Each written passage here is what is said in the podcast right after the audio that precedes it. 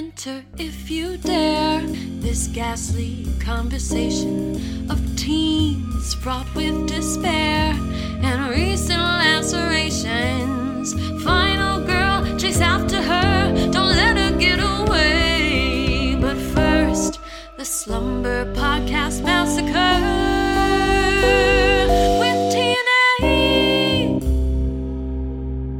Welcome to Slumber Podcast Massacre with TNA. That's Tim. That's Andy. And this is a podcast about horror. Every week, Tim and I get together. We talk about a different film from the horror genre, from that true, true classic down to that rare gem that can barely even hold a hammer at the back of your video store shelf. This week, Tim and I are talking about, I'm going to say it, the OG, the granddaddy of them all. It's the end of America. To do it every time. Do you want to give us an uh, America? America. Frightening.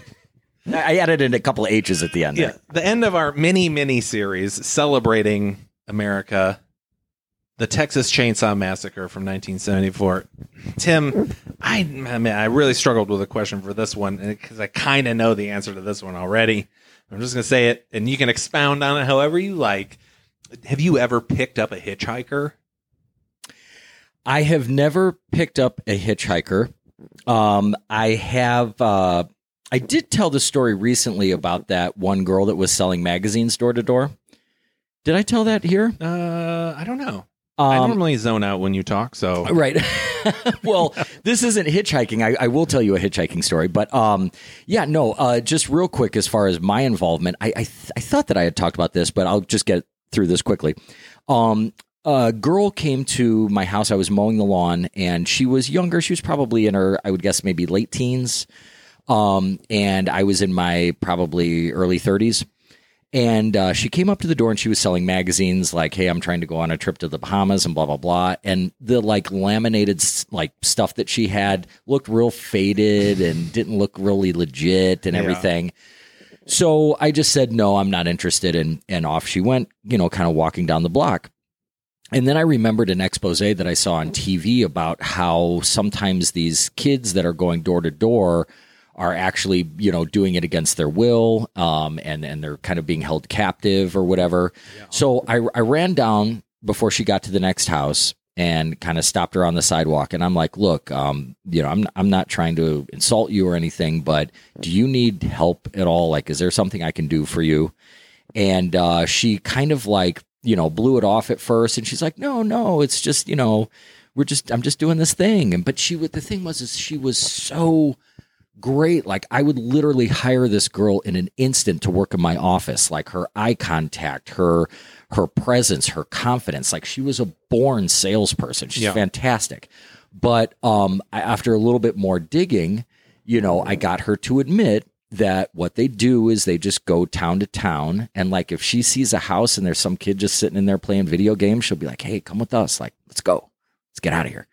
Like let's just leave and they they'll take these runaways and they go from town to town until the cops until somebody starts reporting them and then they'll f- switch to a different town if you're in it long enough then you get to drive the van there's that van that drives around and they have to go door to door but all they do is just live in hotels and take the money from people and party they, there's you never get any magazines Yeah. let's put it that way it's a scam it's a wide open scam Yeah. and she even asked me she's like do you got any do you have any beer do you have any dr-? like she just wanted th- that girl would have done anything for money I mean, I, I knew that. She made that pretty clear.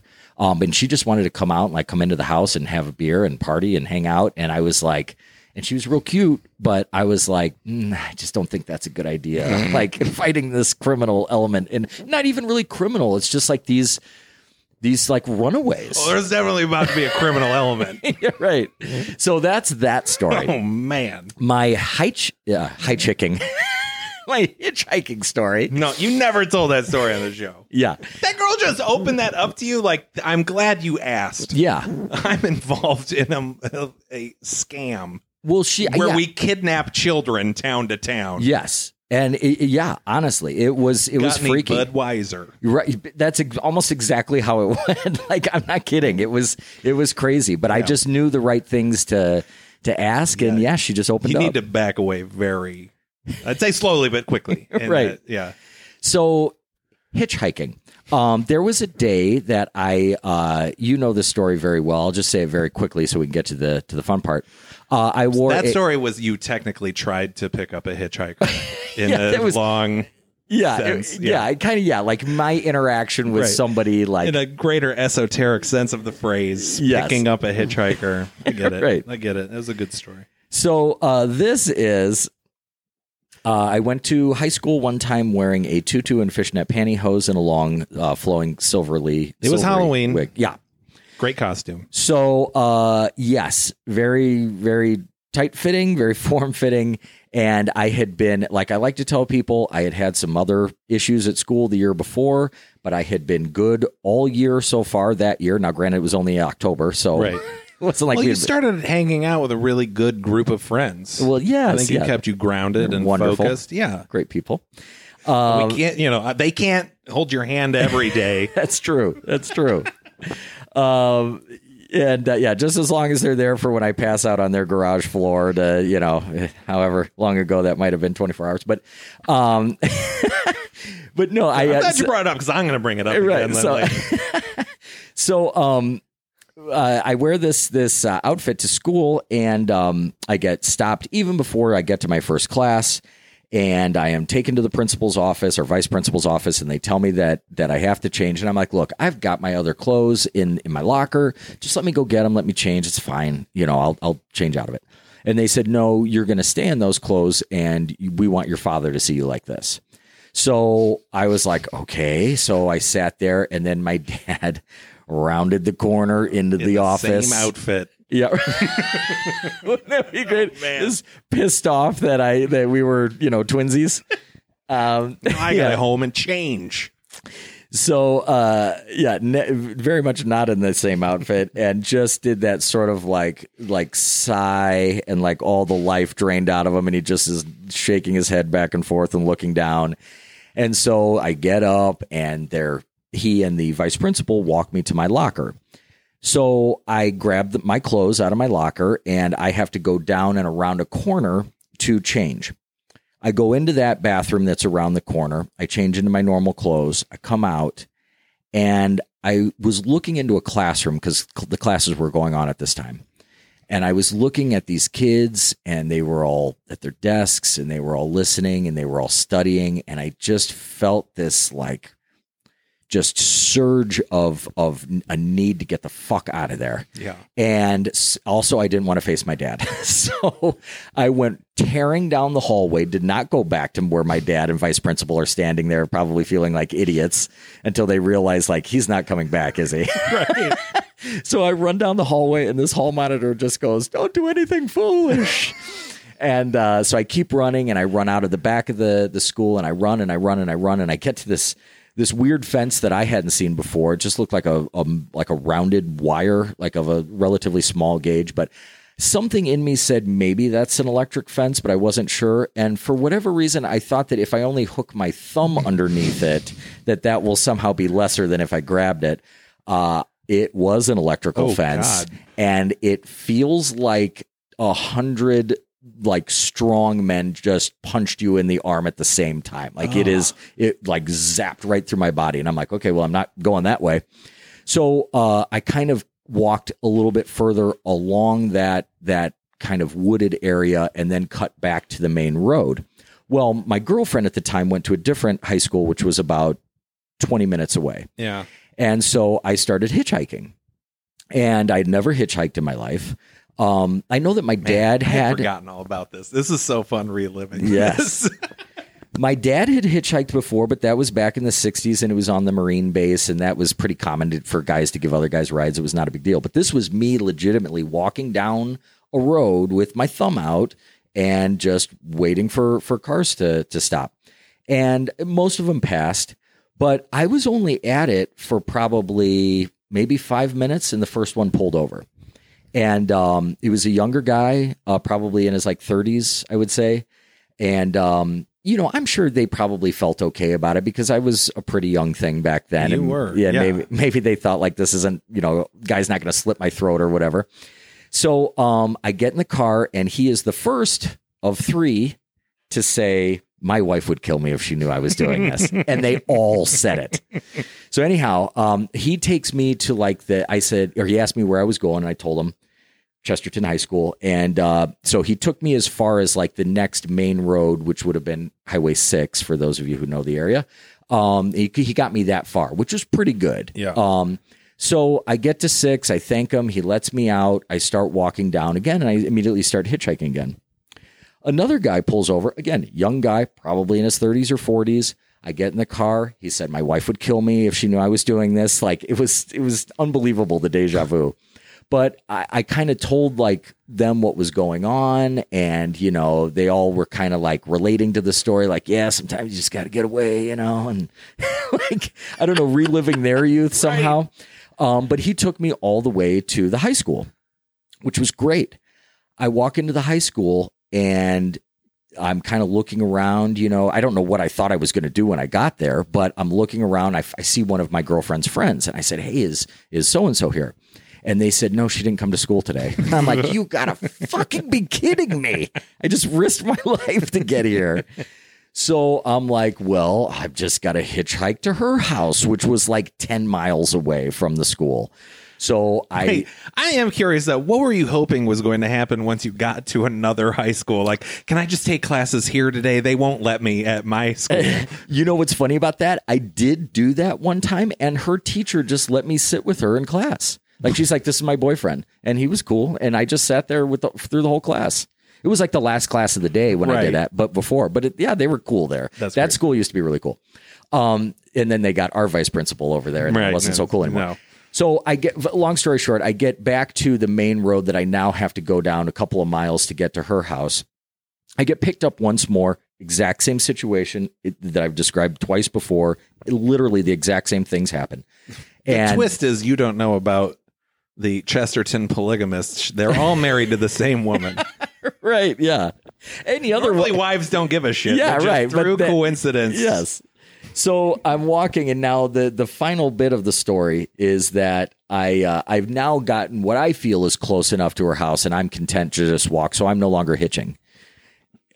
But a truck pulls over, and there are three men in it, and uh, one is sitting in the back of the the pickup truck in the in the bed. There's two sitting up front, and they all have their faces painted in camouflage. And they said, "Do you want to ride?" And I'm like, "Uh, like." I can't believe that I'm turning this down, but I was like, yeah, all right. So I got in the pickup truck and squeezed next to these three guys and fucking grease paint on their faces. And they took me the rest of the way to her house. And I got to her house and she was there and she wasn't really that sick, and and uh, you know it was a it was a great afternoon. And then um, uh, had a friend pick me up from there.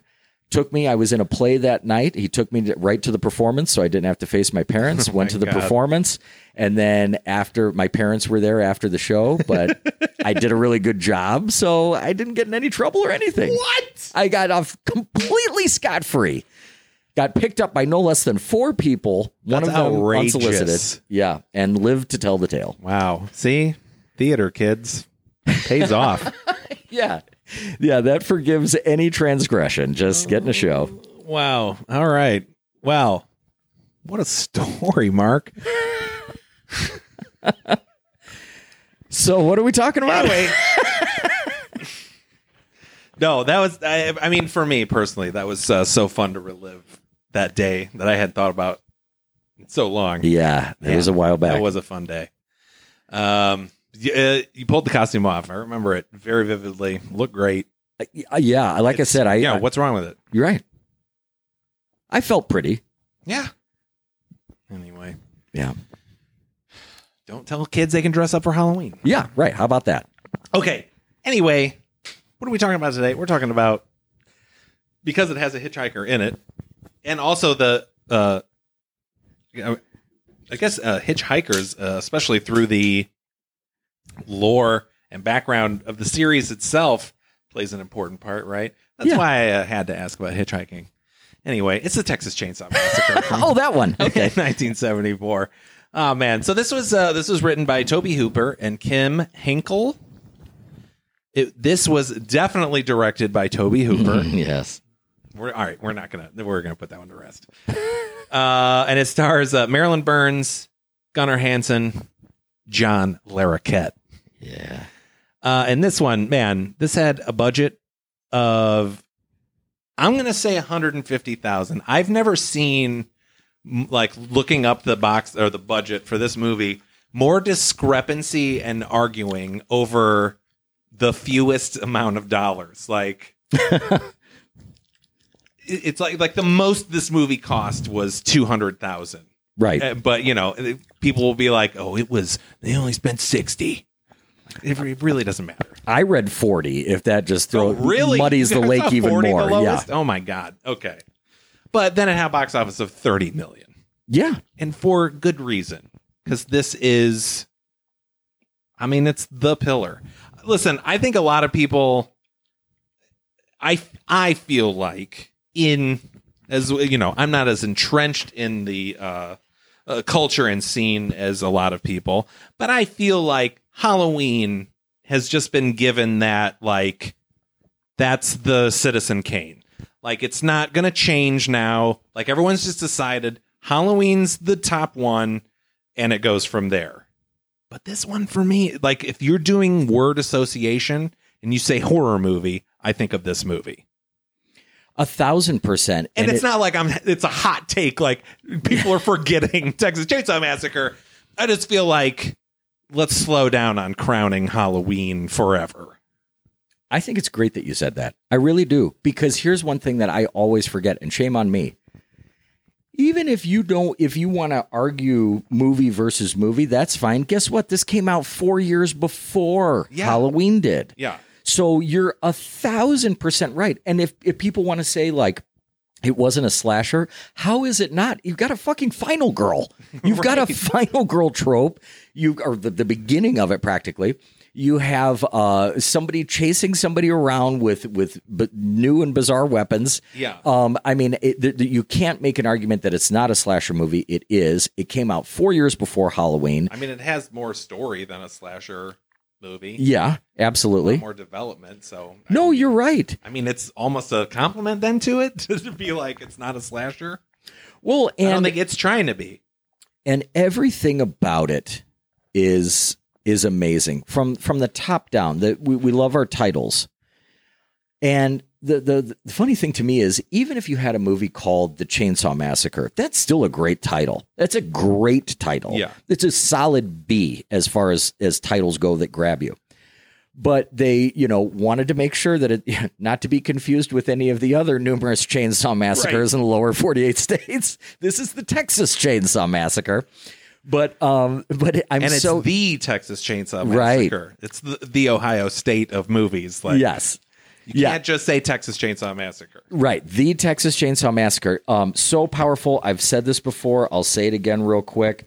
The power of um, of urban legends and, and pop culture, you know, to where I remember asking my mom about this, and she said that she actually remembered reading about it in the newspapers, like that, which never happened. And I've mentioned that on the show before.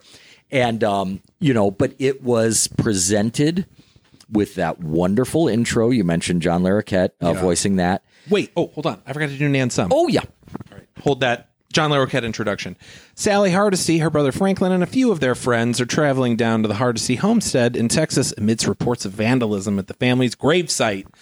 While investigating and reminiscing at the old dilapidated home, friend Kirk attempts to get some spare fuel from the neighboring farm. What he finds is a murderous, cannibalistic family that picks them off one by one until only Sally is left. And now Sally is the guest of honor at dinner. but in this house, it means you're the dinner, yeah. which is a, too, too cheesy of an explanation that this movie deserves. Because there is nothing cheesy about this movie at all. except the uh, well, the only thing cheesy about it is head cheese. Right. a lengthy discussion about head cheese. Yeah. which, Which, we'll was get a to working that too. title. Yes, Head cheese. Yeah, well, uh, let me just get that out of the way real quick. If you've never had head cheese before, it is the most disgusting thing on this planet. It is essentially a meat gel uh, made up of all the whatever's left over of the head of of a, a cow. Yeah. They boil the head Yeah. and then scrape got- everything off. It of could it. be brains, it could be eyes, it could be anything, and it's awful. And I was actually surprised with it. I was half awake. It was five o'clock in the morning. I was going to have to drive an hour. I'd stayed somewhere. I was going to have to drive an hour back just to go to my morning work job, you know, my morning office job. And I was looking for something to eat. The person went to the kitchen. They come back and they're like, "Here, have this." And I, my eyes are barely open. I take a bite and it's fucking head cheese, and it feels gross in my mouth and it tastes gross. And I was just so lit. I don't get mad about much, but being surprised by head cheese Yeah. was not on the top. like of my is list. it uh, salty? Is it Yeah, yeah, it's salty and it's like um yeah, it's like a slight like slices of gel of that are kind of meat. weird? It's really bad. It's really gross. Um, but some people love it. Some people Yeah. love it. Well, Um, yeah. But uh, It's our own privilege, Tim, talking about we don't have to eat head cheese all the time. Right. That's all you had to eat. You'd love it. yes, apparently, maybe. um, Yeah. But, I uh, am thankful that I uh, was born a person that did not have to like trick myself into thinking this you is know, as good as the it good animal parts are fine enough. right? Yeah, you know, yeah, you know what? I, I I like everything that you know doesn't taste good and isn't appetizing. Scrape all that together for me. That's that's my favorite part. Um, but yeah, so the, when this movie, boy, where do you go about uh, when you when you want to begin to talk about cultural impact? I mean, it's something that we're going to be able to talk to throughout the whole episode here. But I think that kind of what you were mentioning earlier about this being sort of the the king. One thing that that separates this movie from all of the other slasher franchises is that I feel like this one elicits the most palatable thoughts of danger. Like, you know, Nightmare on Elm Street can get a little goofy as it gets into the franchise, and and it's not to say that all of the rest of the other Well, yeah, don't start talking Yeah. about going into the franchise. Right, you, get, no. you get to number two in this franchise, and we have Good hit point. Wacky Town. Good point.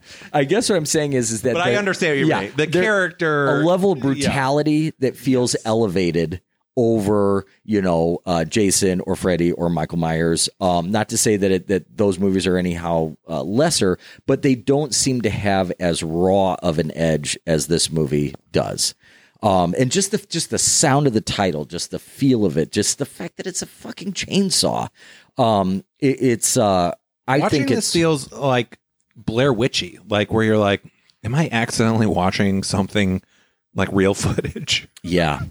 Well, and it's it's funny you say that because um, the uh, one of the lead actresses uh, who plays the uh, Marilyn Burns. Marilyn Burns, who plays our final girl Sally, actually said in an interview that she got frightened that because things were so low budget and because it was so crazy and maddening, she honestly thought that maybe she had been hired to be in a snuff film and was going to be tortured and killed. Like it's that bad. Like eh, there were no trailers and, and Right. you know massage therapists on standby to relax the actors and craft food service table. None of that shit. I mean, Yeah. this was just in the heat of this Texas. was an independent film before it was cool to work on independent films. right. Yes. Yeah, reading about like just reading about this movie, just filming it Yeah. seemed horrific. Like there is no air on set. You know, they don't have fans going during these scenes. So they're just in a hot hot house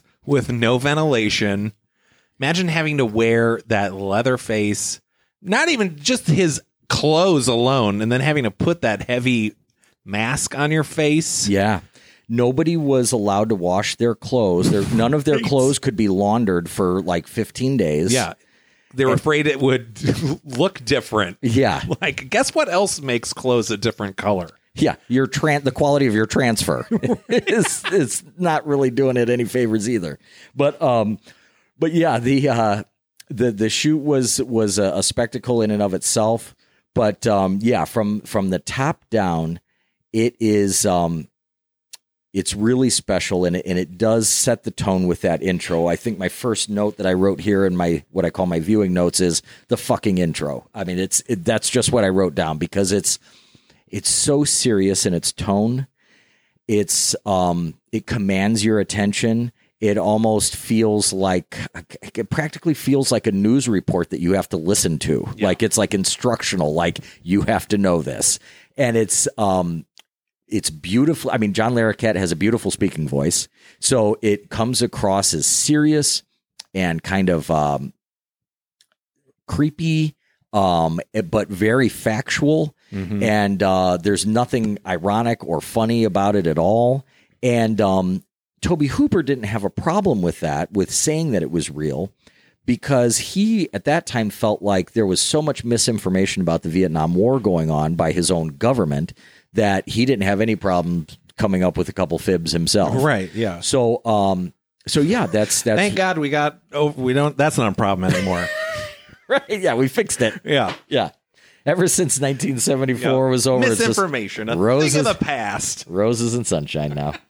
um, but yeah, we uh, we're clearly in Texas. We get this like uh, this great shot of a dead armadillo on the highway. We know exactly where we are. But even before that, one of my favorite things, and uh, how many movies can you say this about? When a, a, a particular singular sound is one of your favorite parts of a movie, Yeah. that's amazing. And that sound is kind of supposed to be the sound of the flash bulbs going off and then recharging and then the, the bulb recharging. Yeah. But it's this like I don't know, you're you're good with vocals, better you're better with vocals. You're, you're good with vocals. The, are you and- gonna make me do the noise? but, but how does it go? I mean, because it's impossible. Yeah, yeah, yeah, yeah. No, that's way better than I would have done. I would have gone like, that's more like Gotta slaughtered pig. pinch it off. It's uh, Yeah. you know. But um, But yeah, I mean, it's so distinct, shrill, so iconic. yeah, it's the shrill. It's so iconic. They had to use it in the trailer when they remade it. Like, yeah, you have to. yeah, you have to. It's like, yes, we of course we have the chainsaws, Sex Chainsaws Massacre, and of course we have this sound. it's more iconic than the actual chainsaw. Yeah, and I found out they made it by like really thwacking uh, a tuning fork and then uh, like kind of deadening it against uh, some piano wire. So you've got the the tuning fork is already vibrating, and then by touching it against something, it kind of makes this makes that sound like swoop up. Yeah. Um, but uh, very very cool. Because as you dampen it, the the uh, it vibrates. Like when it comes to when it stops vibrating is when it stops making the noise. But as it stops, because it's oscillating, even though it happens very quickly, the pitch gets high. yes, So yeah, there's also a thing called a. I know I'm going to say the root the name wrong, but it's like a Euler's disc, and it's just like a disc. I might have shown one to you before. I have one somewhere, and you set it on like this concave plate. Essentially, it's a uh-huh. plate with a little bit of curve on it, so it's not on a flat surface, and then you just spin it like you would a coin. But just the way and the the edge of the disc is beveled. So the way the bevel works on the concave of that plate you're doing it on, like a coin will, you know, just kind of spin and then flatten real quick. This takes like a minute and a half to finally resolve, but it's still spinning. So as it's getting more closer to being level like that, no, it's it's so it's such a trippy sound. It's just like going, and then right at the end, it's this cool like, and it ends like that. And it's just, you, but it feels like it's never going to end. It's the coolest thing. what's it used for? Um, I think just physics demonstrations. Oh, it's just wow. kind of a look at look how physics works here. That's cool. I don't know. There there might be a practical application for it, but Yeah, if it has uh, any, uh, entertaining stoners seems to be the number one application. Yeah, if it has to do with uh, you know maybe something you saw in physics class, that's the reason why I've never heard of it before. Uh, never got that far. Got my Uh, two credits and I was out. yes. Uh, so yeah, we uh, we we get started with these great sounds. And uh, speaking of sound, real quick, something two things that are really neat. A low budget, you know, generally is looked at as something that's going to harm a movie, but thank God for it in this one because that because they had such a low budget, every bit of dialogue and sound that you hear is what's recorded in the boom mic on the set in the scene. Mm-hmm. There was no what's it ADR? ADR, Yeah. There was no ADR, no post sound put in whatsoever. Yeah. That it is, it's literally. Wow, I didn't even notice that, but Yeah, yeah. but so great because so many of these old, especially older movies where they just didn't give a shit about Yeah. ADR quality, um, and it can ruin a movie. You remember? Or they didn't care about the quality while they recorded Yeah, it. And or we're just yeah. like, we can, yeah. but yeah, uh, it takes you out of it so oh, it does. Like when we watched the stuff, and it was just a Yeah. fucking nightmare. Scanners. Uh, yeah, yeah, right. Um, but yeah, thankfully none of that here. And also, uh, one final note on the sound: um, the soundtrack, uh, also put together by Tobe Hooper, um, is uh, music. It is music, but it's it's very much more sound oriented. It's very much it's not. There's no. Um, it's atonal. There's no uh, discernible melody. It's just a series of some animal sounds, a lot of acoustic. Um, instruments being sort of manipulated and um, so it, it comes across as uh, as audio atmosphere within a scene but it doesn't follow a standard progression of notes Right. it's very very cool um, one thing just real quick this has nothing to do with texas chainsaw massacre but this is such a neat thing do you know how they do the uh, godzilla roar Uh, no. it is actually a glove covered in like a pine tar, like make it kind of sticky, and then they rub it down like a um like a stand up bass, like an upright bass. Oh, So it, it does that like yeah. yeah. But when you, it's so funny because when you hear the sound, you picture this giant dinosaur. But then when you see somebody just run their hand down a bass, you're like, oh, Oh, that's kind interesting. of ruins it for me. Sounds fascinating. It is. Yeah, yeah, it's cool stuff. Um, but yeah, so w- w- something that you said that I, I really connect with is the fact that this movie, uh, as a result of its grittiness, does have that sort of found footage feel to it. There's not, I mean, there's no crane shots. There's Yeah. no fancy camera work that's like swooping overhead that sets up the scene. It's very much in the moment. Yeah. Yeah, So- that's a good yeah. I didn't it's weird. Like I think just a lot of those things I didn't notice them subconsciously. I didn't notice them consciously, but subconsciously that has to be why this works so well. Yeah. Yeah, and and the thing is the the genesis, you know, somebody might be sitting here and and and listening and asking themselves, you know, where did this idea even come from? If we're talking about 74, if it's if it is a predecessor to Halloween, how does this even start? Well, real quickly, uh the very first seed uh, chronologically speaking, would be when a doctor made a visit to Tobe Hooper's family's house and he was talking about how he had made a mask out of a cadaver. Uh, This doctor is telling a kid this. They're like in medical school, like for kicks, you Right. know, cut off somebody's face and made a mask out of it. And so that stuck with him as a child. Um, the chainsaw element came from him being in Montgomery Wards. And uh, is it Wards or Ward? I think it's just Ward. Oh, I'm throwing that Chicagoland thing in there. He's at Wards, and uh, it was during a, a busy If you holiday. shorten it to Wards, I think that's fine. Yeah, there you It'll go. Be, yeah. So it's the busy holiday season. There's a bunch of people all over the place. He just wants to get the fuck out of there, and he happens to be standing right by this chainsaw display. And he's like, "Well, yeah, that, that would get me out of here." you know, like I don't know if he was thinking about cutting through the walls or cutting through the people, but either way, that was that was the beginning of that. And then, as far as the idea of somebody collecting bones, making things out of bones, using skin as um, as a uh, I guess like a sewing tool or a tool or craft tool. That came from his aunt's stories who lived in Wisconsin. And she was referencing Ed Gein, who is the famous, eh, some call him a serial killer. He, he was convicted of, I, I want to say, two murders. They, uh, he is suspected of a great many more, but they don't really know how much he, he did or didn't do. But he was really big on making like, um, like he made a wreath out of like uh, nipples um, he uh, he made lamps out of skin. Uh, he took his own mother's torso. He skinned his mother, and he would wear his mother's torso, like her head, all the way down to to her waist, um, and just go outside and walk around. Um, you know, because it's it's cold there, Right. Um, but uh, so yeah, he was he definitely had some issues. Um, but I mean, if you if you look at the guy, he just looks like this like little, just kind of you know, small framed little farmer, like rural farmer guy. Yeah. really fucked up. Yeah, up. he's not a very imposing looking No. guy. But um, but yeah, so all of those elements put together, um, coupled with Tobe Hooper wanting to do a story about alienated teens. Uh, again, I think that kind of ties in with the Vietnam generation and and feeling like young people are being sent off to something that uh, is endangering them and and that they're they're not being told the whole story and that they're in peril. So I think that that was kind of inspiring him too.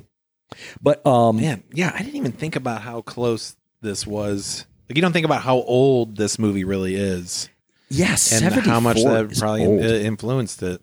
That's really that's really interesting. Eh, well, and you've got what's his name, Charles, uh, shit, uh, the clock tower guy down in Texas. Oh yeah, Um, yeah, Charles, uh, is it Whitcomb? Uh, something like that.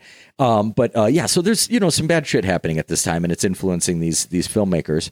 But um, but yeah, there th- I've heard varying accounts of whether how much of a script there was for this movie. I have to believe that some of it is scripted, but you can certainly see especially in like the family scenes where it's just like the dad and the brothers yelling at each other Yeah. going back and forth there's a lot of line repetition which is a dead giveaway for Yep. for improv like or just noise, hooting and hollering. yeah like Laughing. you can you can see tobe hooper saying like okay your motivation in this scene is to tell him to get out of the car so he says get out of the car like 15 different ways you know so yeah there probably wasn't much of a script you don't want to get. You're not getting out of the car. right. um, but uh, but the uh, the cast here, this is where this movie is kind of interesting. Um, have you ever had a movie before like this, to where the parts are being played, most of them are being played well, um, so but but so under the radar that you're almost not even necessarily really seeing these people as as actors. And I'm not even talking about the crazy ass family. I'm just talking about the group of the young five young people that we're following in the van. yeah, Um, I mean, like everybody's so down, like eh, naturalistic and down to earth and everything. I mean, isn't it weird how it just doesn't come across as a movie? I'm Yeah, saying that yeah. in a dumb way, but well, and it's because they're not they're not really distinct, but not to a fault. Like you know, because you can have a movie where it's just like here are five kids, and that's kind of what this is. I mean, there's obviously one of them is in a wheelchair. He definitely sticks out from the rest of them, you know. But the the characters themselves, besides one whiny individual, are not super well defined, but they're also not in any situation where they need to be or that matters, you know? yeah, Um, but it's not like and and I think the because if you're if you're not attached to a character and they die, the impact is not as strong. Because you're like, well, I, I wasn't really invested in that person. But in this movie, the way these characters die yeah, is so uh surprising and visceral the first time you see it. Like it's not about the characters. Like it's more about what they're you know what's happening to Right. because it like that that first sequence when uh kirk like i'll tell you what man i don't know like just that whole sequence when he goes into the house and we first see leatherface the first time and he kills him. Uh like that whole sequence is five or six seconds long essentially. Um but is just one of the most like shocking moments of film to me at least for me personally. Like that scene it just sticks in my mind as like i saw it once and i was like i'll never forget the sequence of events every motion that happened every, everything i felt while i watched it and every time i watched it i have the same. And it's and it's such a weird it's like such an awkward scene Mhm. um which might help with it because he kind of like stumbles into it. It's no um i mean it's definitely a i guess kind of a jump scare. It's not really jumpy but it's surprising. Um but yeah he like stumbles into the scene. Then he's bludgeoned. So we're used to like stings right? Or like a musical hit or someone pops out or runs and then a stab or a shot. But this is like awkward stumble, then clumsy thud. Then Yeah. he's twitching, like the fucking twitching Mm. is probably the worst part. Uh, because you like feel that. Yeah. That's one of my worst nightmares is like just that kind of like loss of your brain. Yeah, no. essentially. While being he's probably still a little conscious at the, you Right. know. Maybe probably not. I don't know. But then yeah, then just the massiveness and ease that he just fucking tosses that body aside and then almost in the same motion this fucking metal door out of nowhere and just slams that shut and it just it hits perfectly. It doesn't look like some shitty piece of set they just built. Like like that was there always. And it was like the house was built with that door for that purpose and it's the most I, it's probably my favorite 10 seconds of any movie I uh, I wrote down this. I guess it's kind of a sentence fragment in a sense. It just said I just wrote the door. Period. The end of American happiness. like when It that like, fucker slammed shut, Yeah. everything in the world changed after that moment. When that door slams, let me tell you, um, I, I I love that you were affected by that scene as much as I was, as much as everybody has to, because you're right. The only Yeah, again not a hot take like no, but you're right I though check out this scene you described it perfectly because it's yeah when you first see leatherface it's it's so out of sync for any progression of moments that is normally set up in a movie that it almost feels like he like jumped his cue like uh, Right. like it almost seems like he, like you say like he stumbled into it but then is it is it is it when Kirk first sees him he stumbles in but isn't there that there's that No, it's that a weird in? like it almost because it's almost from Kirk's perspective. So the Yeah. camera's kind of panning up while he's raising the hammer, And there's so it's almost zoom. that hammer's going up so high, and it's yeah, and it is. It's zooming in on this Leatherface. Leatherface, and you're just like, what? who 'Cause the f- right before that, you hear pigs. Yeah. so your brain is kind of already like pig face. And Yeah. it's like, no, what the fuck is this? And now imagine, God damn it, people, imagine it's 1974. You don't know who Leatherface is. Right. You've never heard that this word before. retrospective on HBO when you were a kid. yeah, no, this is you sitting in the theater with no expectations, and then you see that. Now you mentioned the door. It's funny, funny that you say that um, about it. It like it was it was meant for that house. They the scene didn't have what's called a button, and uh, a, what a button is is this is used in acting. This is used in by filmmakers. It's something that is like a it's like a physical representation of when people say and scene Right. like to to kind of put an exclamation point at the end or a period at the end of a moment so that you you have sort of like an end point to then transition to the next scene and tobe hooper's like this where's my button i don't have a button he's like i need a door like somebody somebody get me a door like we'll do it that because there was no door in that door frame Jeez. so he's like, I got to have a door. Well, they come back with this silver slider door, which thank fucking God they did. They could have gotten any door. Yeah. But they came back with that. And uh and then that's the button for the scene is that wow, Oh, yeah. slam, which And is for him to do it with such ferocity, like they've kudos to that team Yeah. for hooking up that door. Yeah. Because that could have easily just fucking fallen out. Maybe it did. Maybe they did a couple takes. I don't know. No, and, and it's great that you say that because Tobe Hooper even said like we were kind of running a risk because we haphazardly threw the door in there. Oh, like it wasn't meant for a pocket door, but we we built it. And he's like, we were kind of compromising the set by slamming it, but he's like, I had to have that slam, and it like thank God that he had that foresight for that moment. But um, you, I, I just want to say something, repeat something that you said that you were so dead on about. God damn if that isn't the creepiest thing to see the the the like post body trauma twitch. The, the involuntary twitching is so unsettling. I see it. I watch. I naturally I watch a lot of fights. It's not. uh, You sometimes you get the twitch. Sometimes you'll see fighters on their back and their arms go straight up stiff. God. Like the both arms will be straight up stiff in the air, and they'll be locked up like that. Um, but yeah, when you see that and you're like, the brain has been damaged. That movement is completely involuntary. Yeah. and it is Because if he's just laying there, you're like, maybe he's just knocked out. right, But he's it's okay. it's like- but this is like he'll never be okay. he's being again. turned into a vegetable. We've got basically, two guys in wheelchairs now. right? Yeah, yeah. At, at best, That and okay, and well, let's let's uh, speak to that elephant in the room here. Okay, Right, Franklin. we're getting into the great parts of the movie. Let's backtrack yeah. to the worst part. Franklin is the brother of Sally, Yeah. and he is in a wheelchair, which is fine. I I think that I think that he needed to be in a wheelchair because I think what and I don't know this for a fact, but I think that what that does is that it sort of grounds everybody. Instead of saying like hey why doesn't everybody just take off running? Well they Right. can because one of them is is not able to do that. So it's a good device that way. Now why they had to put that guy in the Yeah. chair is the question. And you know what?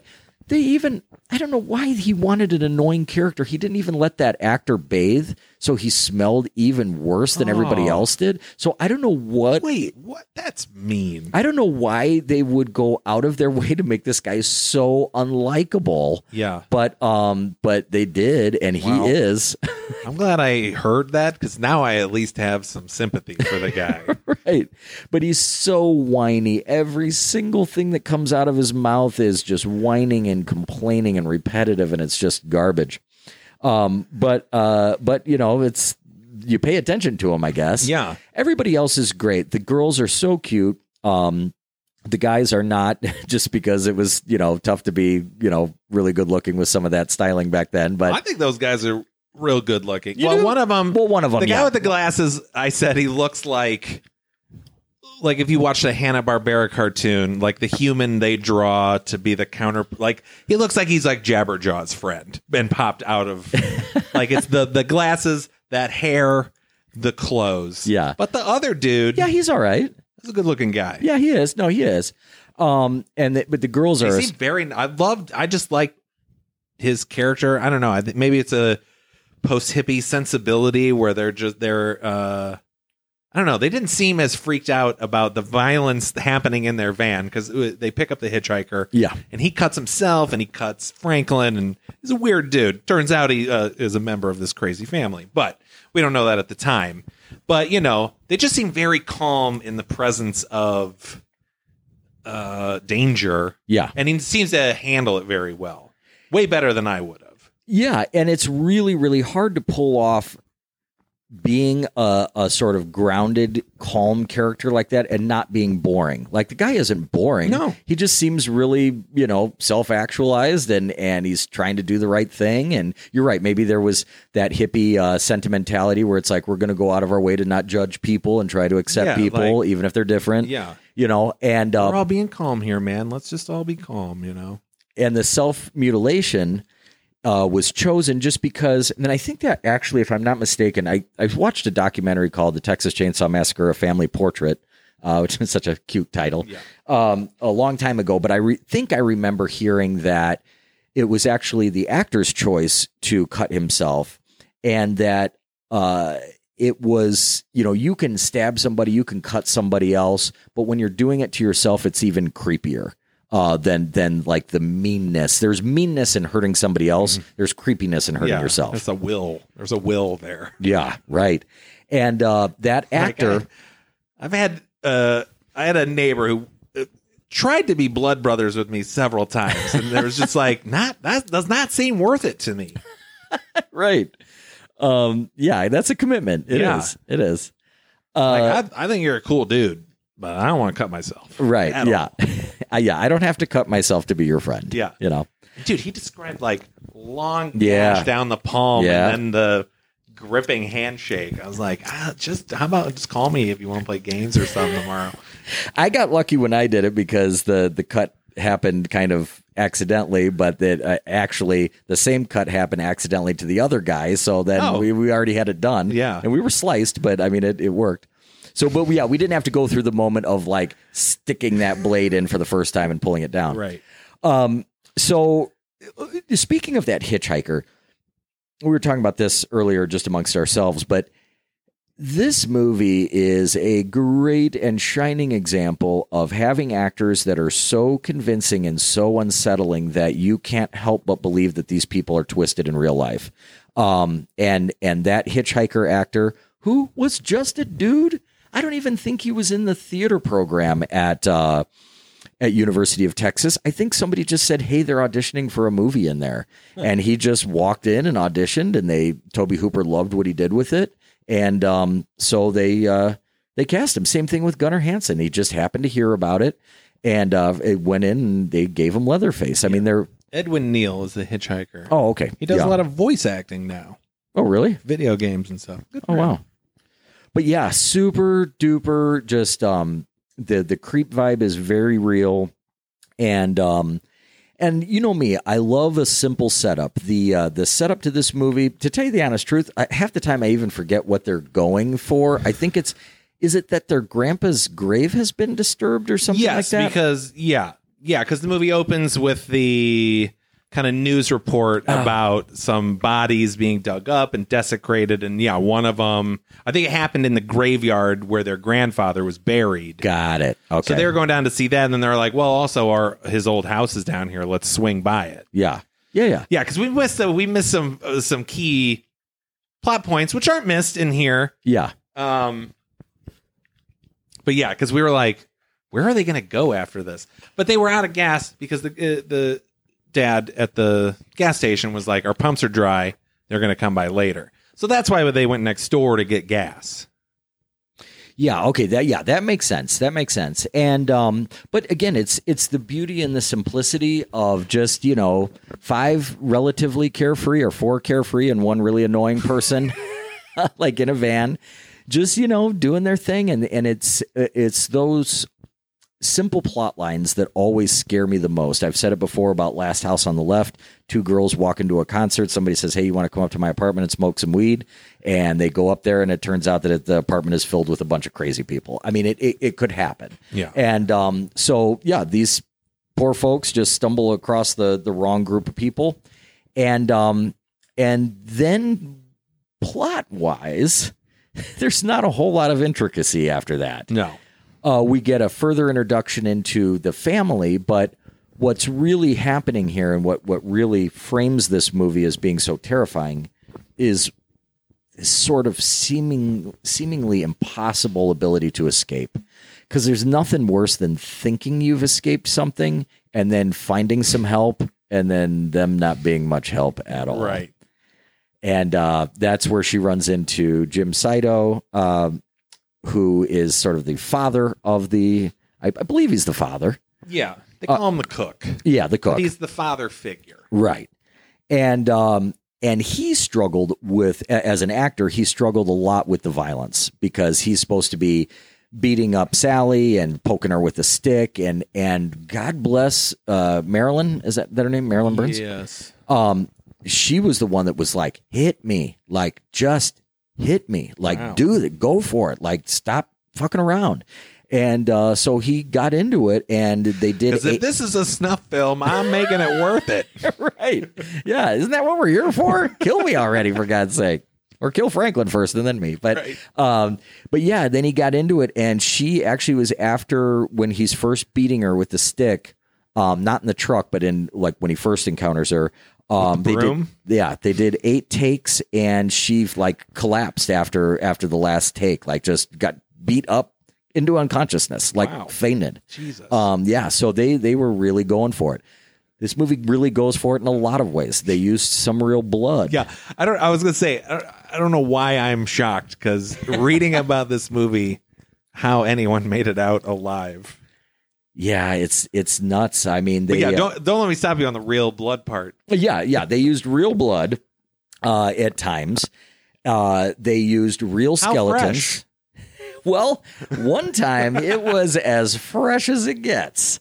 Um, in the famous dinner scene, uh, they had a, a knife rigged up that was supposed to have like a blood tube on it. And when Gunnar Hansen, as Leatherface, is cutting uh, Sally's finger, he's supposed to squeeze the dropper, and then it puts a line of blood on her finger for Grandpa to suck on and uh, it just wasn't working. And Gunnar Hansen got kind of frustrated, and so in the next take, he just grabs her hand and slices her finger open, like Wait, did she not? She had to know that was gonna happen. no, no, no, no. She had no idea. There was a panel like just a couple of years, well, b- before Gunnar Hansen died, there was a panel where all those actors were on stage. Grandpa did not know that he, she, her blood was going to, that he was sucking on real blood. Oh. She didn't know that Gunnar Hansen was going to cut her finger. He just said, fuck it after all these takes. And he sliced her finger without telling her and stuck And it, stuck it in that guy's mouth. mouth. You can't, there's got to be some law against that oh, now. dude. Oh my god, that guy would be fucking exiled from Right. ever doing a movie ever again. Yes. He would yeah. be sued.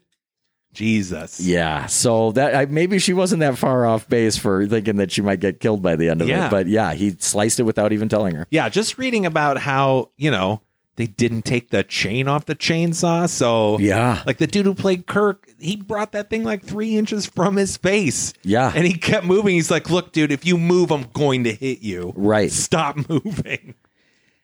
Yeah, and you do not want to be hit with a Oh, chainsaw. that's my, well, it's one of my worst. it's very dangerous. Yeah, that's Uh, like the when it falls on Leatherface and hits him in the leg. I'm like, all right, now I'm some sympathy.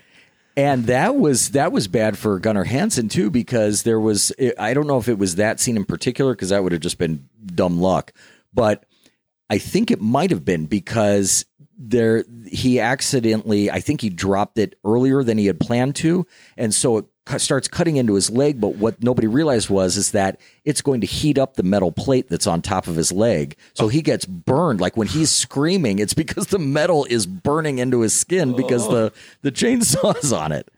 I mean, holy God, how did they live? Like you said, it's don't know. amazing. Yeah, it's uh, Tobe Hooper was like uh, everyone hated me after this movie, and it took years to like uh, mend some roads with some of these people.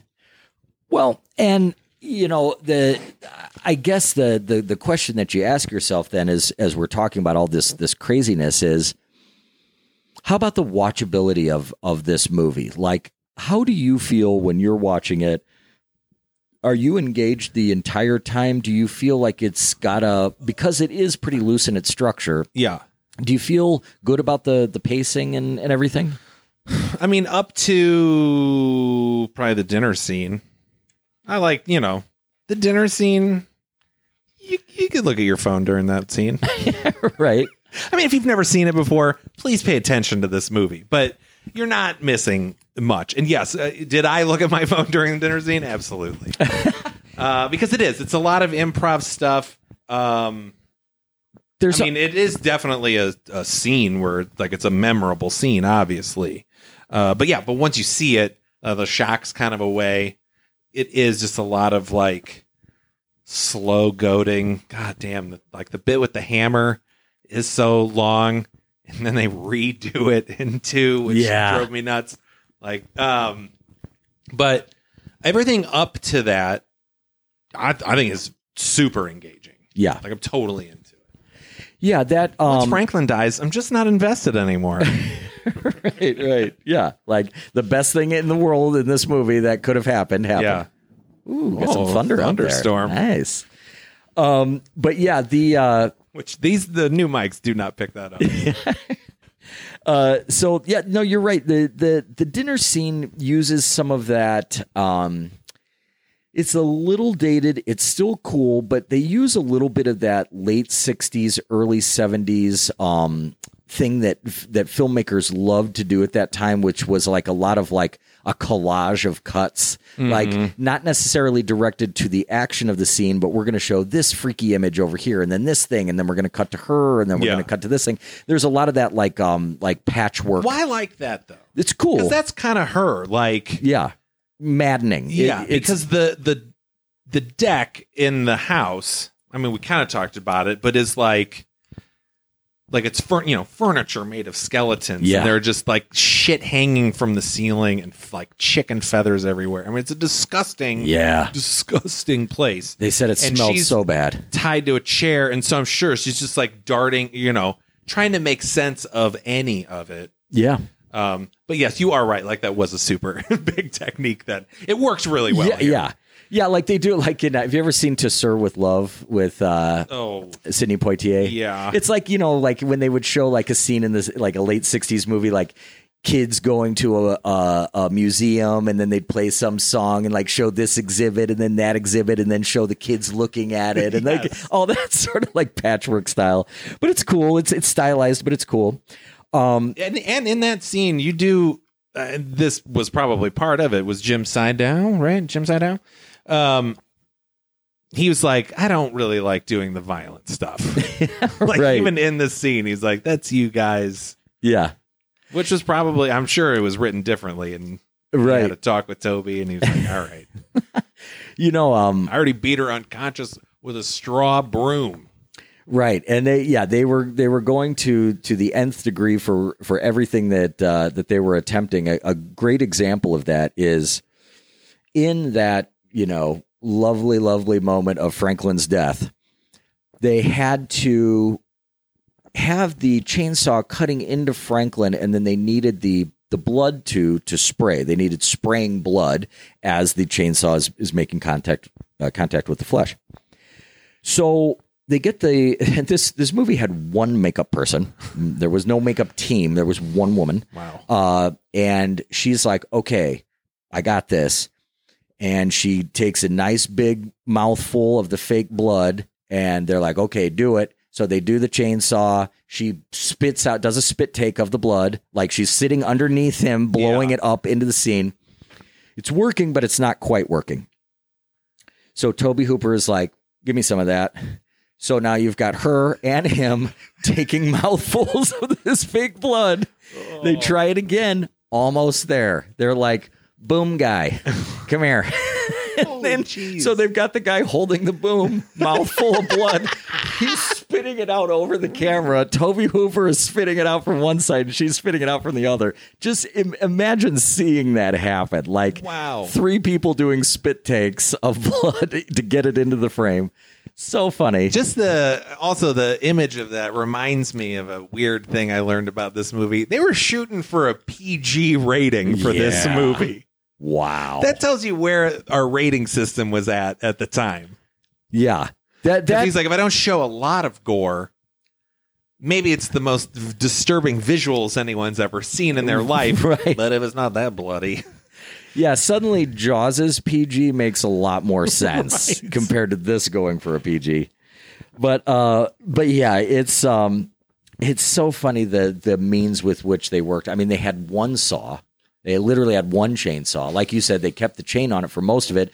Then eventually they just took out the choke, which would vibrate the the blade, but it, Uh-huh. it didn't run the chain. So they got a little smart eventually. Um, and then we've got some really iconic scenes in addition to that famous uh, door slam scene. You've got Pam's meat hook scene. And I watched this very, very, very closely because one of the the neatest parts of film viewership and horror and the the human imagination is that you had an entire generation of people who swore would swear to you that they saw the hook go into her body, right? and you never Yeah, ever you do. feel like you do. yeah, you yeah, do. watching it now, Yeah. I was. I was like, oh, it's really not as bad as I remembered it. You know what is more terrifying to me in that scene than anything? It's so funny because it doesn't even have to do with the meat hook. It's when Pam gets away. And by the way, let me just set this up. Pam is so cute. She's she's uh, got this great shirt on that has no back to it whatsoever. She's got these short, kind of brick red shorts on. She's real cute. She's you know showing a lot of skin. She's really attractive and and looks cute. Summer '70s fashion was it was great. Oh yeah, it was. But here's the thing: you got this cute girl in this cute outfit, and what gets me most about this scene, and it's kind of a famous picture still from from the uh, the production.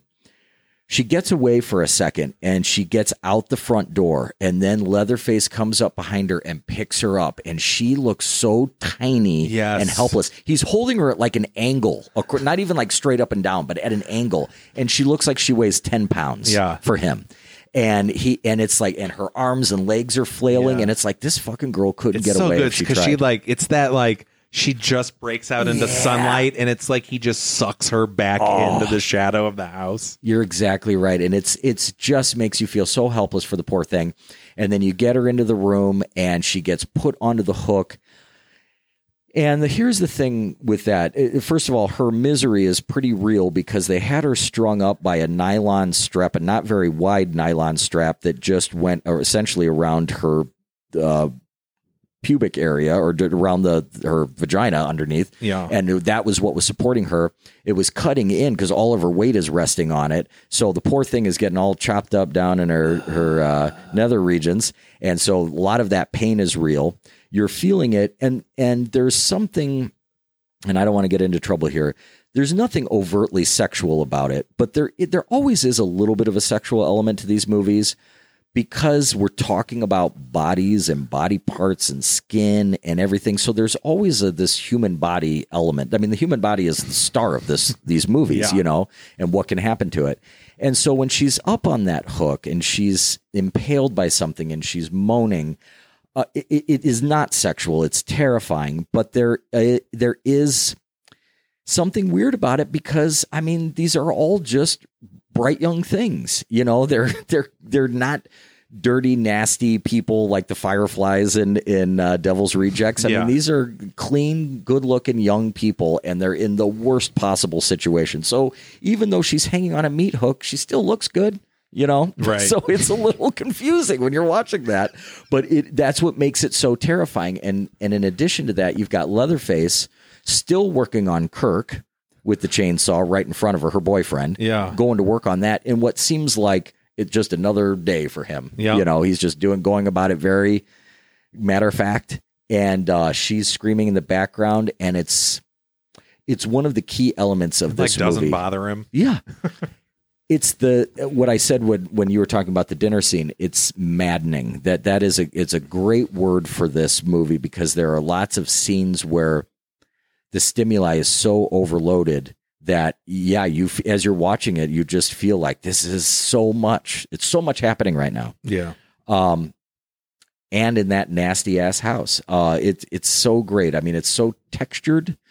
Um, the the colors are all kind of like muted, but there still is color in spots. Mm-hmm. Um, it kind yeah, it kind of looks like weathered. The whole movie looks like weathered wood, like faded barn barn paint. Yeah. you know, it's got a really neat muted palette. Um, and uh, yeah, and then pretty soon, you know, we get uh, everybody just kind of dies one by one, but we get a really great chase scene with Sally in getting caught up in the bramble, Yeah. and uh, I mean, great chasing. well, I'll say I'll say for the great time. for the time. All right. I'll say great in this context. The one thing, and I've said this before, that always creeps me out most about a chase is when you also see the bad person behind them. You're right. If you just see somebody running away and you know the bad person is coming, that still freaks you out. But when you see them just closing in on them in the background, it's so terrifying. Yeah. Um, yeah, and it's you don't know what to expect. I mean, again, everybody has been killed so ruthlessly. It's like I, she's probably going to die. You know, Right. we didn't know about final girl tropes. There wasn't such a thing yet. No. Um, so that's what uh, that's what makes the movie so fascinating, and it, it kind of brings us to And usually the final girl trope, they get led away like in a blanket by a police officer. No other. Well, one gets pulled into a lake by a demon, you know, ghost baby or whatever. But, but like her, like how maniacally she is. Like we uh, we came up with this term for our child who would laugh and cry. She's craffing. She's like doing this craft in this Yes. truck, but it's maniacal, and her eyes are just bulging. And, Yeah. you know, a lot of good emotion in that scene. She said that was real. typical like nice final girl resolution. You Yeah. get. She said that was absolutely real. That reaction too, like it was it, it because it was such a hard shoot, and because she knew it was the end. Like it was this sort of like weird elation. Like I'm out of this craziness. Like I'm getting the fuck out of here. you know, like a lot of that I'll was never was have to hear about this movie again. right, right. Um, I, I do have a question. What happens to the guy? Because she flags down a semi, right? When she gets away, gets Mm, away, uh-huh. and uh, Leatherface is chasing her. She flags down this truck, a semi. And so, you know, she gets in the cab, but Leatherface is like trying to get into the cab. So they both get out the other side of the truck. she gets into that one guy's pickup. The truck driver just kind of runs Yeah. out of camera down the other end of the He's road. got a wrench in his hand. yeah. Well, he, no, because he threw it. Oh, yeah, that's right. He right. Already threw his weapon away. Uh, so yeah, I like to imagine that guy just because Leatherface doesn't chase him at all. No. He does his, you know, iconic little spin. But yeah, I'm just kind of like that guy's just forgotten about. He's just like, what the fuck morning is this? And he, he doesn't look like he does a lot of running. no, so he did not get far Yeah. before he started walking. Right, yeah. That's right. Yeah, he's just still walking down that Yeah. road right now. looking behind him. right Constantly, yeah though. right um yeah and then we get you mentioned it uh what what's called the the the dance at the end um with leatherface doing these you know gyrations and he's swinging the chainsaw around. And when i first saw it that always read to me like um like he was angry like he was pissed off that she got away. But other people have always referred to it as this sort of like dance almost like um like something that you do when you're just like elated or like filled with emotion and you're just you're just this movement comes out naturally so what are your thoughts on what leatherface is feeling when he's doing that that tho- those Oh, I just kind of always thought that was a like frustration. yeah She got away, but you know, it's not like she was important by any means. right Uh, yeah, I don't know. I mean, the, when the first time I saw it, I never really attributed much to it. Okay. Like a lot of people seem to do yeah in you know post analysis. Right. He did, you know, put a lot of, of thought into who Leatherface is because they had kind of settled on the fact that he was developmentally disabled. And so Gunnar Hansen did do his, you know, due diligence and went to um, several schools for kids with special needs and did a lot of ob- observing about uh, movement and posture and Yeah. speech and that sort of thing. Because he does he does ver- verbalize in the movie, Yeah. but it does come across very much like somebody who's working with a, an underdeveloped brain. He even does get a scene where it's just you know it's just zooming in on him, but you see him like thinking things out with his eyes. You know, Yeah. And I was like, oh, I forget we got to see like Leatherface act Yeah. in this movie. Yeah, and it's a really it's a really interesting moment. I I one time um there was a a son of uh someone and this son was uh, I don't know if I've told this story before, but he was a really big guy and we were moving I was uh with somebody we were moving in some appliances. And so uh this person called a, a guy from work and then he brought his son to help. His son was this giant guy. So we start moving the uh the stuff off of the truck and the son is like, "Hold on." wait a minute. Here we go. Hold on. And, and I'm like, Does and I just, Tourette's? and then I'm, then he says like five or six things, and then he says them again, and then he says them again and again. And I realize, oh, he's, he's special, you know, Oh. and I had no idea. But it was, it was so fascinating to me because he was certainly able bodied. The guy was a giant. I mean, he practically carried the washer in by himself. So he's this amazing uh, specimen of, of humanity. But I I was so intrigued by him, like just looking into his eyes because there just wasn't the normal connection that you have when you look at somebody Yeah. because his brain isn't processing things the same way. And it kind of reminded me of that look that Gunnar Hansen really captures in that scene that you're talking about, where it looks like he's tr- trying to sort through things, but just at a limited capacity. Right. And, and he doesn't really, that really comes across. Yeah. You know? Um, and you're also looking at his teeth Right. Yeah. because those are needing some help. Um, but yeah, now I, I, I want to ask you one one question. You know, before we we would ever finish up here, because this kind of also ties back to our last ep- last week's episode of uh, Devil's Rejects. These were real similar, like back to Oh, back. Yeah, Had we thought more about this mini series, we might not have done it this way. right. But yeah, and, in, in Devil's Rejects was very much. Might have, should have done the purge. That's pretty America. Yeah, Maybe I guess next it- year. Yeah, yeah. Um, but uh, so, well, what I want to ask you is when when you have movies like this that are just ruthless in their tone and um, and pretty unforgiving and gritty, um, what do you think about the the place in the cinematic universe for really rough movies like these? Like, what d- does it do they trouble you? Do you feel like they have a place? Do you feel like it's responsible filmmaking? Do you feel like like it's um something that the world needs? Do you think it's harmful? Like harmful. I mean, do you think that they are? Do you think that w- there is a redeeming quality in films that uh, just set out to kind of terrorize? Oh. Oh yeah, sure. I mean, it's entertaining for sure. yeah, You know, am I like what a good yarn they spun? No. Um, but you know, it's not about that. I mean, it's kind of weird. There is kind of a weird underlying family with the story, the story with the family. Like, if you really think about the family, because they kind of drop a couple things about it about how they worked at the slaughterhouse and you know the way they kill cows now like that just replaced people right. so, you know, these are obviously people who are just trying to survive in the environment that they're stuck in. So, I mean, you could really like go down a crazy rabbit hole, probably analyzing the family, how they get there, why they get there. You know, there's an extra level of crazy with the cannibalism and things, but yeah, if you're just a poor family with no education and you're isolated, yeah, I mean, I can, I can see how this can happen. So I'm not like, yeah, I don't, I don't. That's weird. You said dangerous. Did you say dangerous? Well, yeah. I mean, like, like, I mean, do you do you think that? I like how gritty this movie is. Yeah. it, it's it lends a purpose.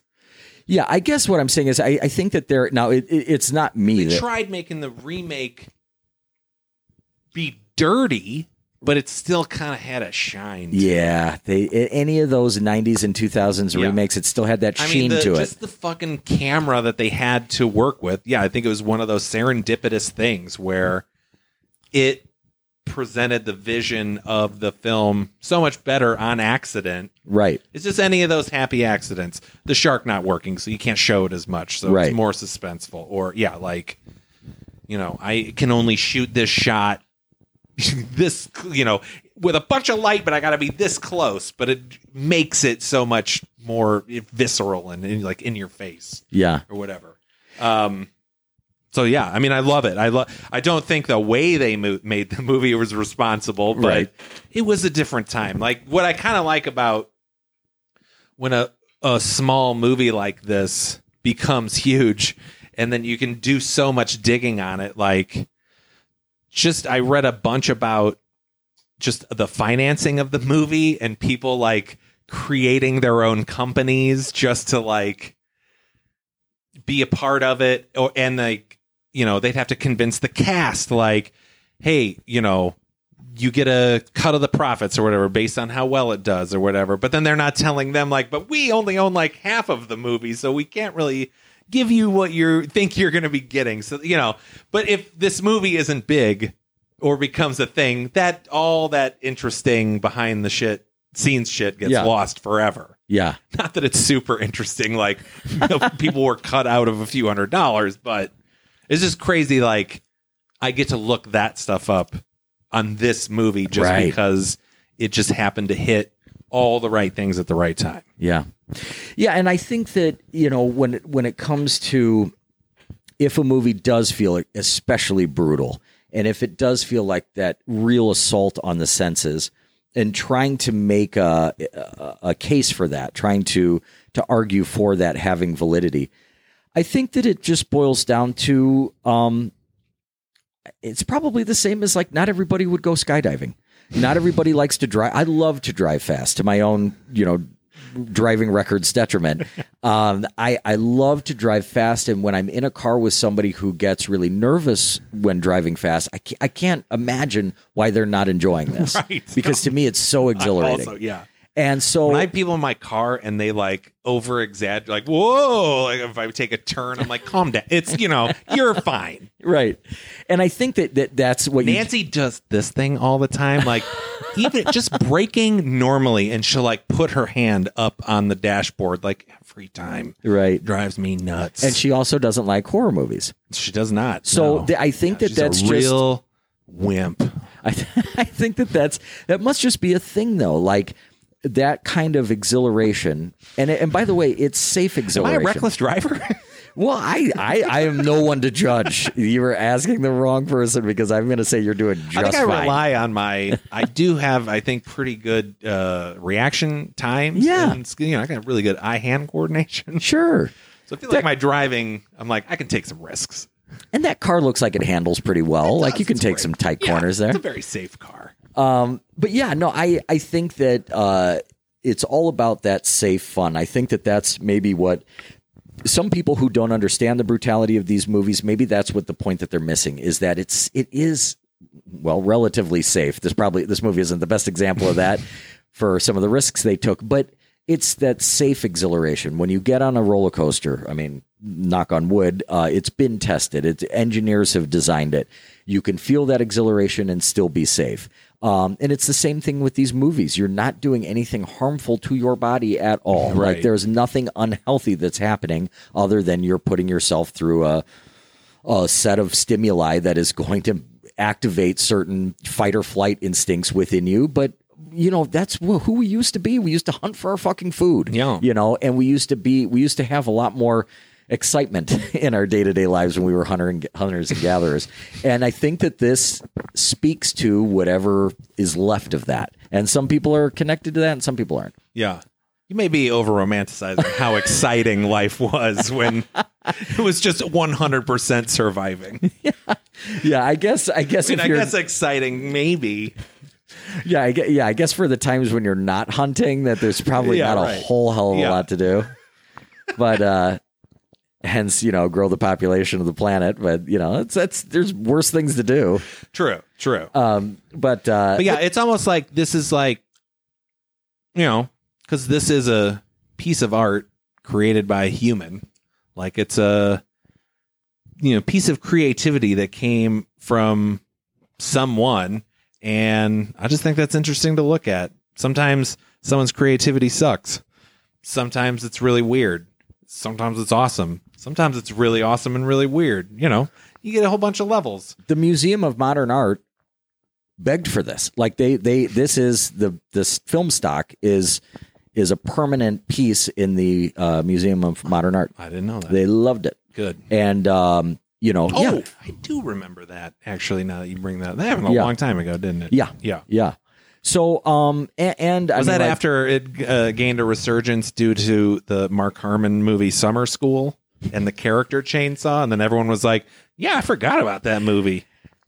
I hate to admit I've probably seen that movie 10 times. It's not a bad movie." I, it isn't. It No. not Yeah.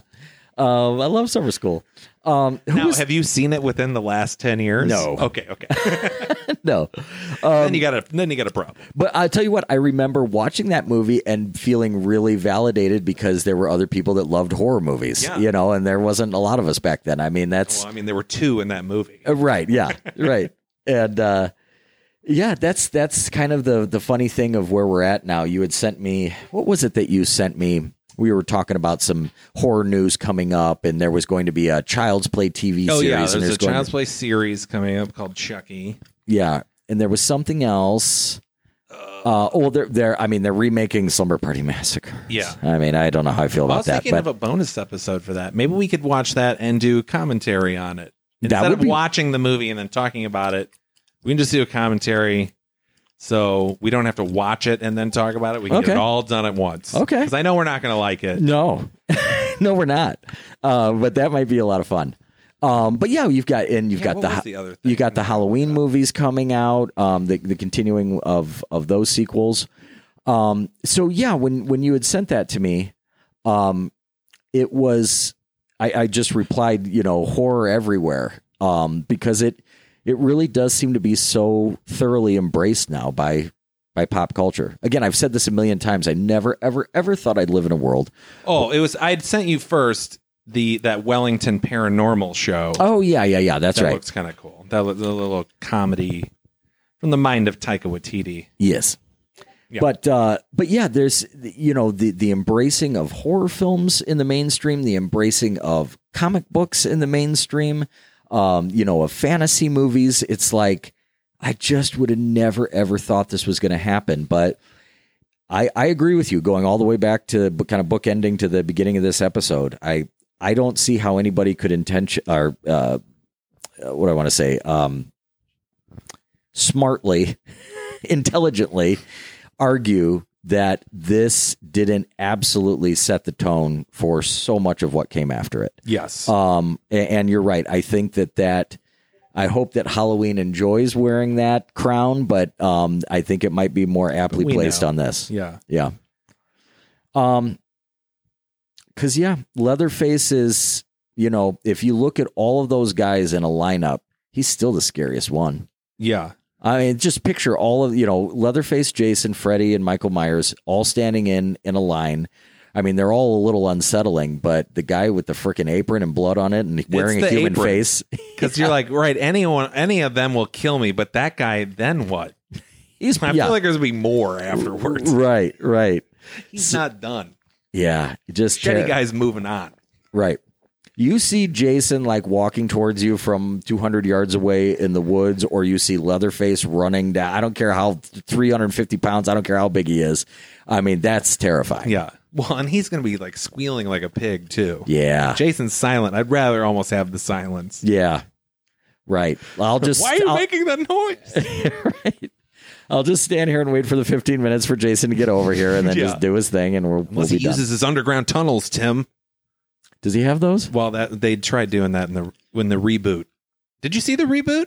Oh, yes. Yeah, I they did. finally answered the question: How does Jason get around camp so quickly? It's his abandoned mine shafts he uses. Really? He also has. Man, do you not remember any of this? Oh, dude. Like, let's not talk. About, that- I don't even want to talk about it. I th- yeah, that the only that's the movie that the only thing that I remember from it is that the guy says that the girl has perfect nipple placement. That's the only thing I remember about it. Literally, that was the you're talking about just the remake, right? Yes. The, yeah, yeah. That's the only thing I remember. All right. Um, but uh, Yeah, I, yeah. he's got like trip wires, so he knows where people are in the woods. and Oh, that's so unnecessary. dumb. It's so dumb. yeah, I do quickly. I want to give it up for Roger Ebert for giving probably the most honest and accurate review for this movie. He gave it two stars, which is you know doesn't sound great, but it's because a he uh, nearly hated everything about this movie. He thought it was deplorable. He doesn't understand why people would like to watch it or who it's for. But at the same time, every single one of those d- things was done to absolute professional perfection. and he can't take that away from it. He's like, the performances are great, the directing is great, everything it does, uh, it does better than probably anything. But I hated everything it did. So Well, a good two star right yeah. down the road. If I could give it zero or four, two. at least he- yeah, you're like you said. At least he was honest about it. And and again, I mean, for what he's talking about about how it's put together and done, uh, you know, again, eh, so clearly, especially after watching this again. I mean, we know that Tobe Hooper did very little with the vision of of Poltergeist. Yeah. But but I, I'm excited to say, having after having watched this. That it is, I mean, it's not because for any lack of talent. The guy's got his own thing. It was just that was Spielberg's movie, Right. and so that is that it's its own separate topic. But yeah, he does a hell of a job in this. Stylized just where it needs to be, and uh, naturalistic everywhere else, and terrifying all the way through. Yep. Yeah, that's great. All right. John Larroquette. That guy had quite a crazy career, right? Yeah, he kind of, you know, um, he was always my favorite part of Night Court. Um, sure. And uh, yeah, Oh, the guy who slept with a lot of women was your favorite character? Well, it's like like I always say, it's it's it's that scene where you know he, he I thought he was the funniest guy, and then the scene where he talks uh, what's her name off the ledge for diabetes medication, oh, right. Roz. Yeah, yeah, where he pretends to be her dad Oh, and stuff. Like, kind of got me a little bit. I get a little choked up when I see that that scene. Yeah.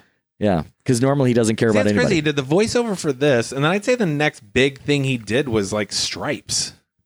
Because he was only in a couple movies. Yeah, But of note was Stripes. Night Court ran for a while though. Yeah.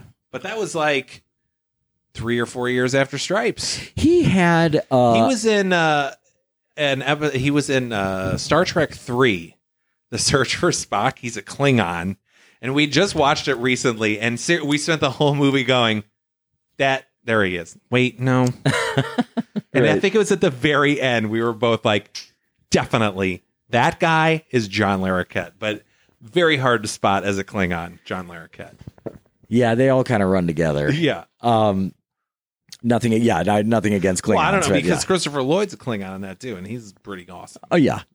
Um. Have you seen uh, Search for Spock? Yeah, that's uh. Revisit it because I heard it was not great, and it's awesome. I Oh yeah, it. I I'd love to go back. I used to be a real big Star Trek fan, and uh, and I mean I still am. I just haven't I haven't uh, watched uh, much of it lately. Sorry, that my phone a deaf man's phone is going off. yes, yeah, yeah. Your phone will scream at you if you want it to. Apparently, but no, didn't I? Didn't, I mean, not to say too much about John Larroquette, but didn't he have a show that maybe only went a season or two that he that starred him after Night Court? Yes, But what was it? I think it was just called the John Larroquette Show. Yeah. Oh, yeah. That's yeah. where it's like kind of set in a bus terminal. Maybe. Yeah. Hold on. But I always liked him. I mean, he had. I thought he had the best timing on Night Court. He had Yeah. the funniest lines. Yeah, in the mid '90s, the John Larroquette Show. Yeah, that's it. And I Is was really. drinking. I don't know. He's like stacking up shots in this picture. I was really excited when it came out because I'm like, yes, thank God somebody recognizes that guy's talent. Oh, it takes place in a seedy bus terminal in St. Louis, Missouri. Yeah, that was a show that looked like it was shot on film. Like it almost has a Oh. strobe effect to it, which hmm. I remember trying to explain to my brother at one. It's great. Like I remember literally talking about the John Larroquette show. Be like, you know, the way that movie. Like I was trying to describe like between film and something else. And he's like, "What are you talking? I don't see a difference." And to me, it's just like baffling. Like, how could no one see how this looks different from like Full House or whatever? Yeah. like the way it's presented. Yeah, I'll have to. Uh, I'll Like have it to wasn't like a single it. camera. Like it looked like it was filmed. Yeah. like it was like that basic. The actual film Yeah, stock. No, I guess itself. that is single fan, uh, film a camera. Yeah. three camera is Yeah. when it's like thirty. round. Full House. Yeah. Yeah. Wait, which is three camera? Which is single camera? Three three camera is the one that's more like a sitcom. One camera is the one that's more like a film. Oh, okay. Yeah. I guess that makes sense. Yeah. Um, I could make an argument for, But, but yeah, yeah. no, I uh, I th- I think um, one thing I will say uh, about Chainsaw is that because of of its history, because of the strength of its title, um, its reputation kind of precedes it, all that stuff. Whereas I've said before that, like I think I mentioned dur- during uh, Poltergeist, like maybe kids are forgetting about this these movies. Yeah. Um, I don't think anyone's ever going to forget about the Texas Chainsaw Massacre. I mean, even though there's been some crappy, you know, sequels and stuff like that, that I it feels like it's um it's untouchable. Like it's it's just so strong of an entry into all of filmmaking that there's no chance of this thing being forgotten. Yeah. It does feel like probably the it, as a series, it's probably the one that deviates the most from the original. Yes. You think? Mm, Yep. I would say that. Yeah. Yeah, because two is so I I it was such a letdown. I mean, I watched two way Two? I thought you'd love to. I loved it. I loved it. Well, I, lo- I mean, when we when you and I watched it again for to cover it for the show, I still liked it. But when I was uh, in middle school, we loved that one. We laughed hysterically at it. And then when I watched it now, I'm like, this seems pretty half-hearted compared to the original. Right. You know, it's just it's almost like it's a Because when you watched that one, how familiar were you with the original? Not at all. Okay. I I, I and that had makes sense. I hadn't seen the first Texas Chainsaw Massacre until probably ten years after I saw the second one. Holy I mean, it was a, it was a long time before I actually sat down and watched. I, I'd, I'd seen bits and pieces, and um, I was familiar with it because It's I like how kids who grew up with the prequels, the Star Wars prequels, are like, well, those are actually the best films. And it's like, what the fuck are you talking about? exactly. But you know, I have that with several. Like now, this one. My one, friends love the prequels. We had a great time watching them. But this one I'll stand by. I I've done this with a. I saw the first slumber party, or I saw the second slumber party before the first one. Uh-huh. I saw the second Evil Dead before the first one, which I'll still stand by that as the best in the series. Oh, sure. uh, Evil Dead Two. um Hot take. Yeah, and Sleepaway uh, Camp? um, Sleepaway Camp. Yes, I saw two before one. Uh, be, but I guess uh, because those movies were actually that's how old I am. They were actually coming out. Right. uh, you know, they were they were the new ones, so The that's those are the release ones that you would see. Um, but yeah, I generally like. Uh, I saw uh, Candy Stripers two, uh, the adult film before the first one. So, uh, yeah, for At least whatever- you're consistent. yeah, I gravitate towards that uh, that second round. So, um, no, but I I I'm so glad that I saw this one. It is far and away better than the second one. Far and away better than than any of the rest. And um, yeah, I would encourage people to uh, to see it. And there's a good chance that if you're younger, you maybe you haven't seen this movie, and I'm not going to hold that against you. yeah. But watch it. You're going to be uncomfortable watching it. Yeah, It's gritty. It's gross. it's the Texas Chainsaw It's Massacre. the Texas Chainsaw Massacre. yes, Recommend. Absolutely. Dumb question, of course. All right, me too. Okay. Well, that was the Texas Chainsaw Massacre from 1974. That wraps up America. um, but man, we're just on a mini series kick, aren't we? Yes, we are. We actually have one coming up next month, and one planned for the month after that. Boom. Bam. So what's up next? It's August. Summer's winding down, but it's not over yet because August is the summer of fear. Yeah. We're gonna do movies, both uh, that will uh, address our own personal fears. Um, mine. Uh, I'm not gonna give it away. I've I mean, even- mine will be given away when I get. I've the even forgotten title. what we're doing. I'm, I I'm so it. excited. I'm so excited for this. All right. Uh, yeah, Tim's are far more esoteric fears than mine are, but they're still good movies, so I'm excited about doing them. Uh, but first up in our Summer of Fear series from 1977, Kingdom of the Spiders. Oh, that'll be fun. Yes, because as we all know, my biggest fear is William Shatner.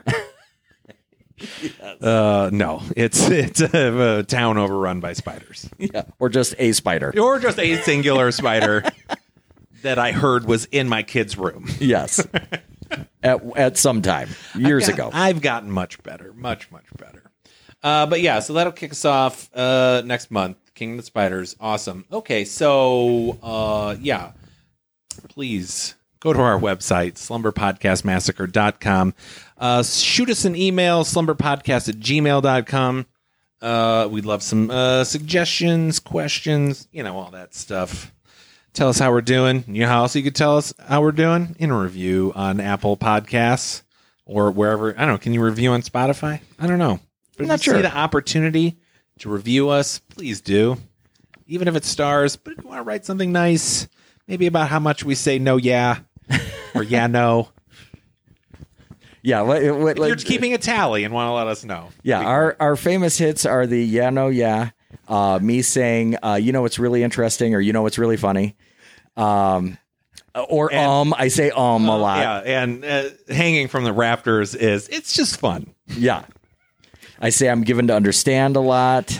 Um, yeah, we've got some greatest hits in there. Yeah, so you know, don't be shy about your review, even if it's bad review. I'd love to know what we need to improve on. That'll really fuck our algorithm up, but you know what? I'm not a slave to it. But if you want it to be positive, that's cool That would too. also be great. That would also be Yeah. great. Uh, yeah, like five stars with negative text. yeah, Give it to some me. constructive ki- criticism with five stars. Yeah, here's We'll how take it. bad this stuff is. Five stars on how bad it is. Yes. Uh, and also a huge thank to our patrons. Uh, you help make this possible, and uh, thank you so much for your support. So yeah, we'll be back next week. New miniseries. Tim, do you have anything left to say about the Texas Chainsaw Massacre? Uh, just that I was really excited when we watched it recently because I was introduced to a new phrase that I will uh, certainly be using wherever the opportunity presents itself. Uh, one of the characters refers to the other one as a hog bitch. Oh, I don't Yeah. remember that. Yeah, it's uh, it's the cook calls the hitchhiker a hog bitch. A hog bitch. Yeah, so that's fun. Man, all right. Well, Use that in your review, yeah, or maybe that'll just be your uh, your uh, That is your handle. review. Yeah, hog bitch. five stars. Nineteen seventy eight. Hog bitch. Yeah, right. All right. We'll see you next week, hog bitch. Hog bitches for life. Hog bitches. Bye.